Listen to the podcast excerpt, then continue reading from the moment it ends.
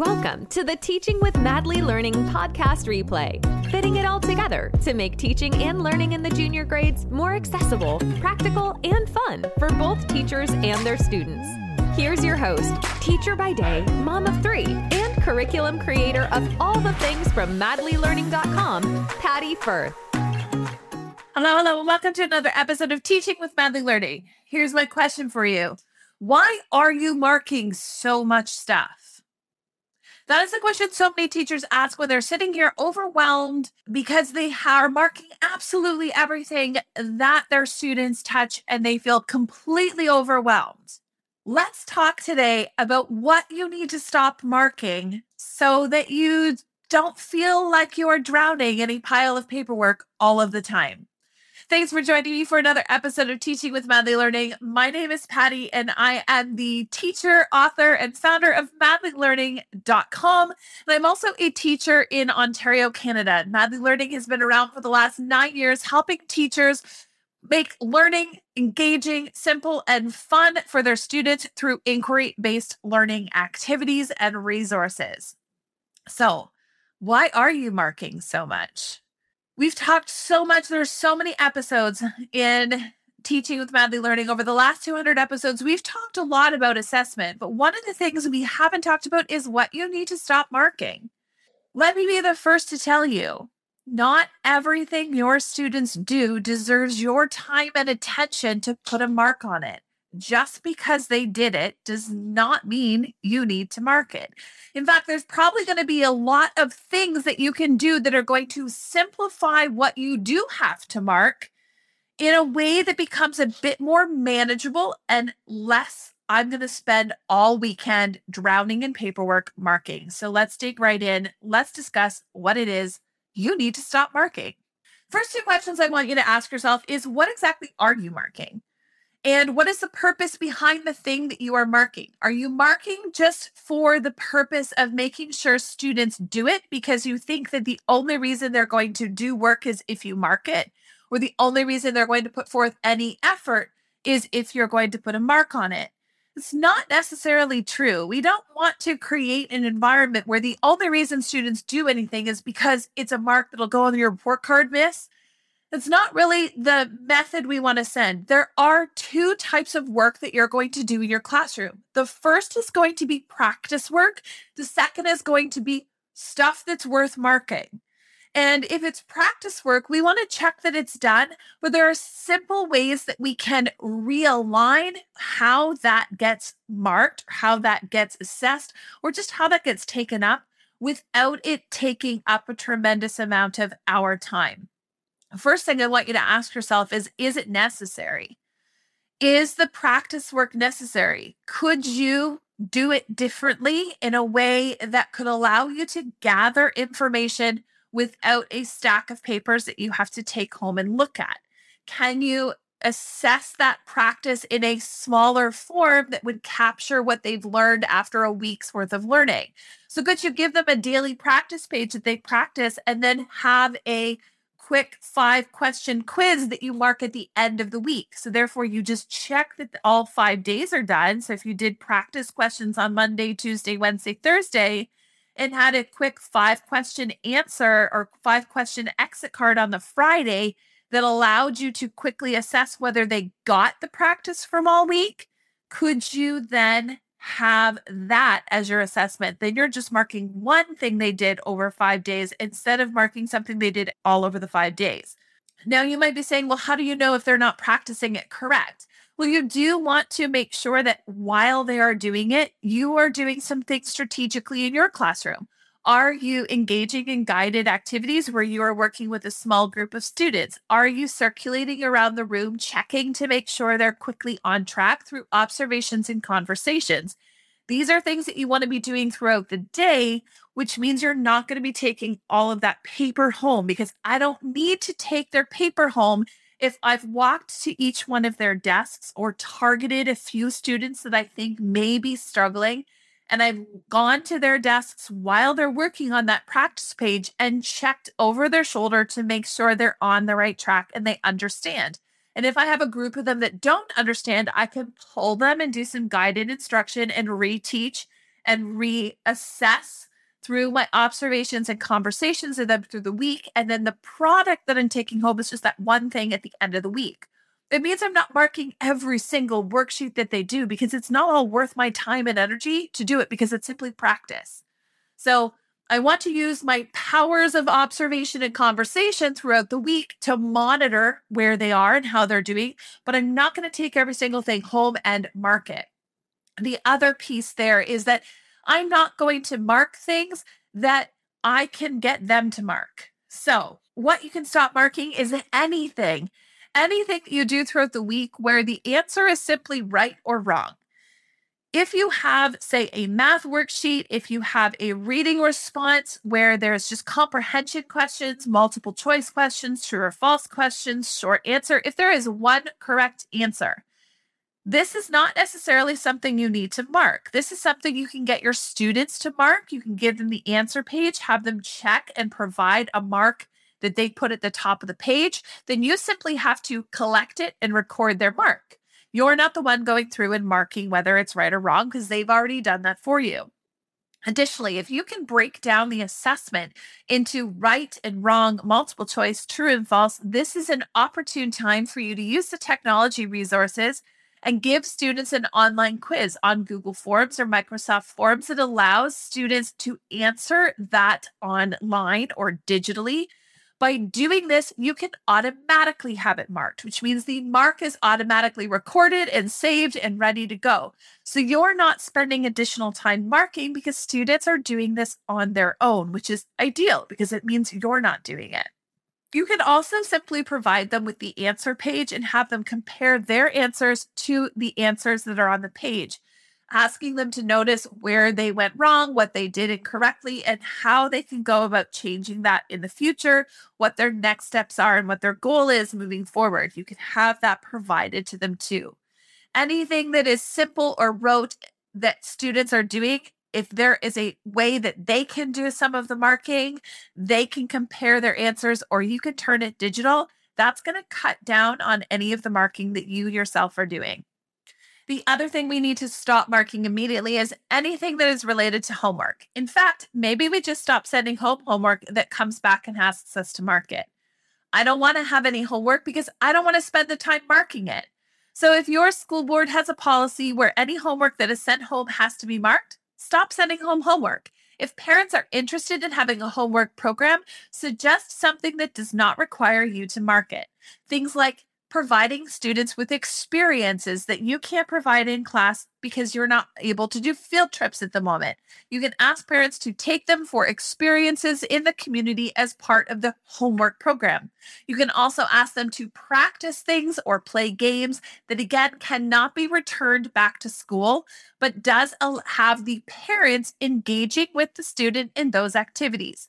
Chances are, if it's not something that is done independently, only will get done by those very eager parents that are wanting to sit down and do that work with their students. And for the rest of the students, it is not necessarily something that that parent prioritizes, which is fine. Because if we are doing our jobs, the bulk of the learning is going to be happening inside our classroom. And if it can't get done, that's on us. Students are busy and we don't need to overburden them by giving them work to do at home. By doing so, we're just creating a culture where we are not teaching our students how to maintain boundaries and a work life balance when they get out into the workforce.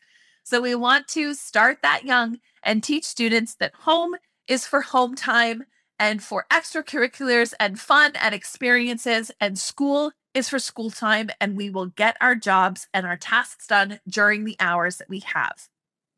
We also have to evaluate things like textbook work or worksheets. If we are over relying on paper based tasks that have our students filling out things that we could actually mark, we need to question ourselves why we're generating so much busy work for our students.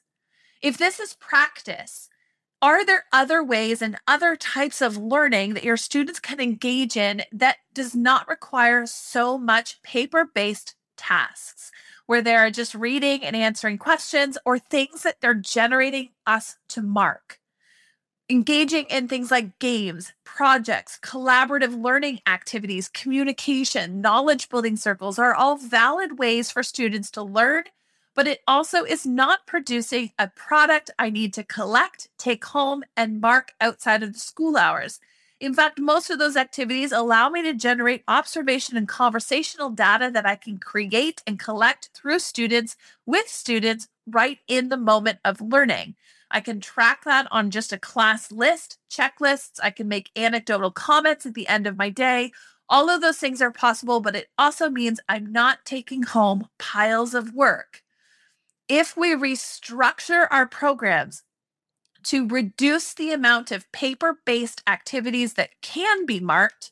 And we provide more collaborative learning experiences, engaging activities, hands on learning. All of that is happening in our classroom. It means that there is going to be less to take home. If I can go a week without photocopying any materials, then I don't have very much to take home except of what students are creating and producing in their notebooks we also have to evaluate that not everything our students do is worthy of our time to actually market. Sometimes things are just an application of something we've taught them and we just want them to practice it because it is something they just need to practice. But the actual application of that skill is going to happen somewhere else. Spelling and grammar are a key here. Every week I do spelling and grammar activities. I don't mark any of it. The only thing I do is check to make sure that it is done. And I observe when students are doing it to make sure they're on the right track. So I'm not marking it, I'm checking it. By checking students' work, I'm just making sure they understand the assignment. And if they do, we're happy to move on. My actual evaluation of their spelling and grammar happens when I'm assessing their writing.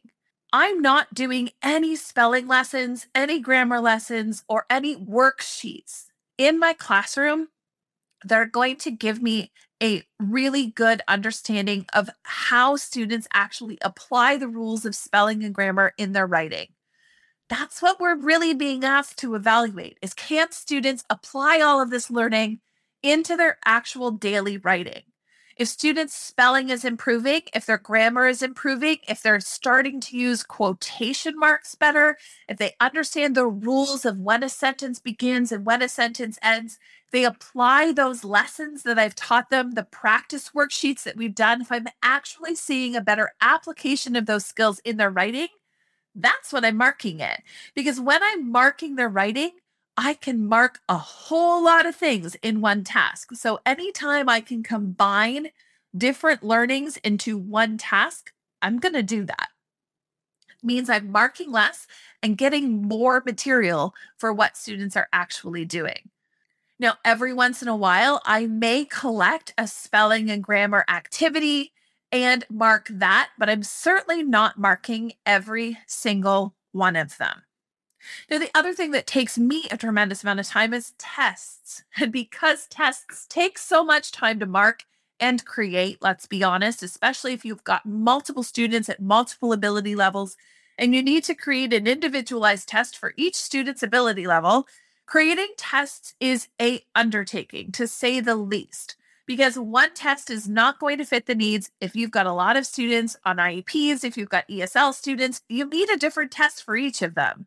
That's a lot of work. So, whenever I can gather information through a project or assignment, especially if that task is open ended, it can be a test like, but it's a test that has steps along the way that I'm going to opt to do that instead of doing a standardized test because it's going to take me a lot less time to market. Yes, parents, guardians, they love tests. We can put little tests, little quizzes that are a lot easier to mark.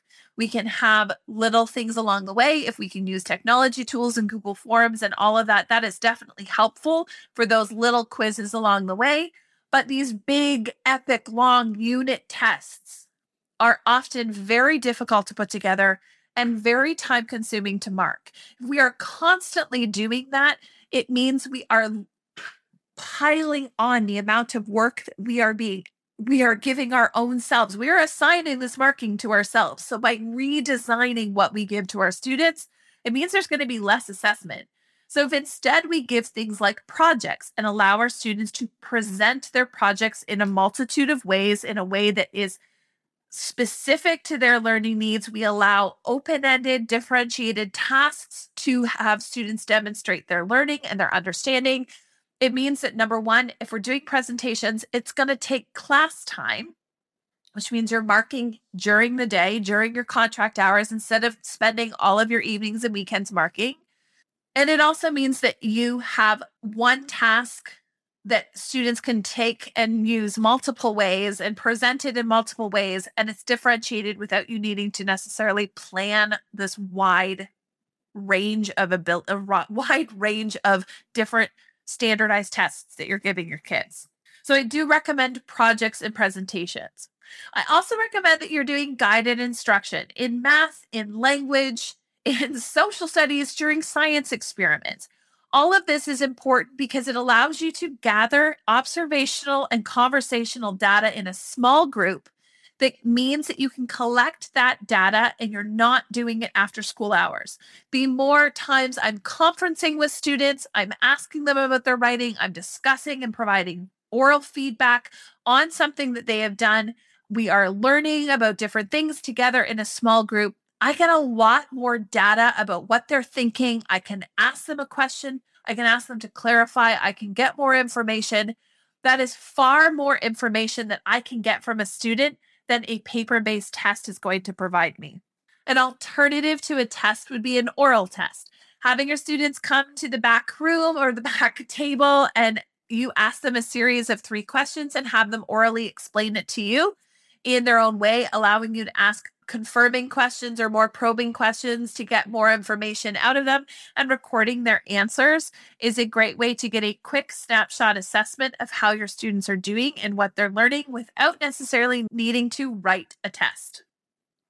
So that is in the moment feedback. Another form of feedback is if you are spending a ton of time writing the same comments over and over again. This may help if you are feeling this way. So try a checklist. So if there are things that students are commonly doing that you are always providing feedback on the, these pieces of information, create a little checklist, print it out on a label and affix that after your students work in their notebooks. And then check off the things that they did well, check off the things that they, you know, need to work on next time.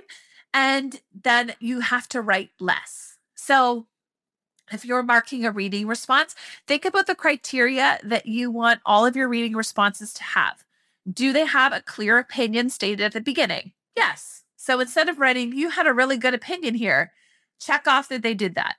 Did they have evidence from the text? Check off that they did that. Did they explain what they were thinking? Check off they did that that will reduce the amount of information that you are writing in those feedback paragraphs that you construct for the writing where you're writing sometimes just as much as they are. Check off the things that they did. If there's something they're missing, identify it as a need and then write a very brief one sentence, sentence and a half, two sentences. I guess you don't do sentence and a half, but write two sentences max for your feedback because you've already got the bulk of things you're constantly repeating in every person's thing have those done. If you just print them out on a label and put them in their notebook, that's going to save you writing out all of that information over and over again because you have it just sitting there. Common pieces of feedback that you provide students, put it on a label, put it in their book, and then write less as your feedback.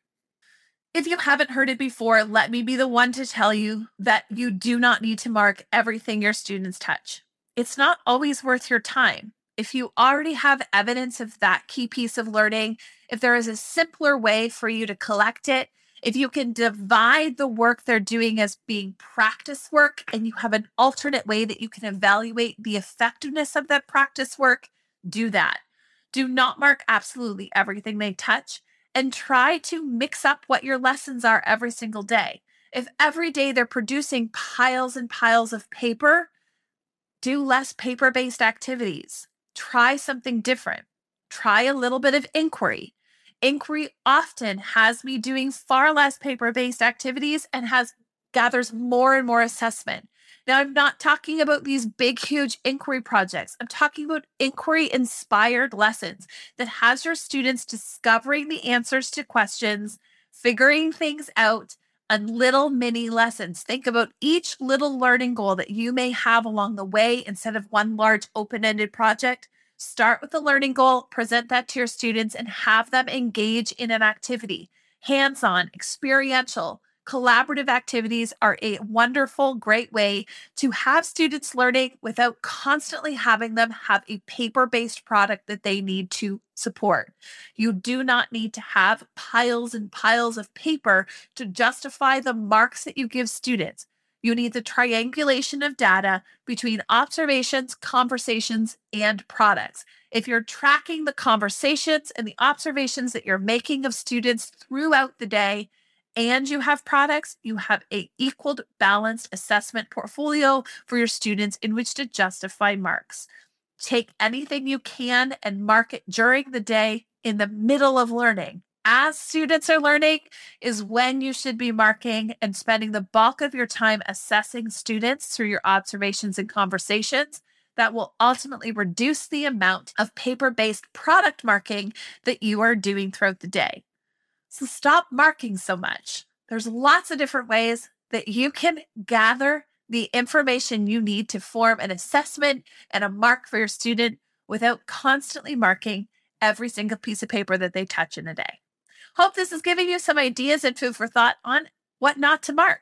We'll be back next week for another episode of Teaching with Madly Learning.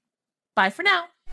Thank you for listening to the Teaching with Madly Learning podcast replay. Join me on www.madlylearning.com for more information on all things teaching in the junior grades. Don't forget, you can always catch this show on the Madly Learning YouTube channel. See you next week for another replay episode of Teaching with Madly Learning.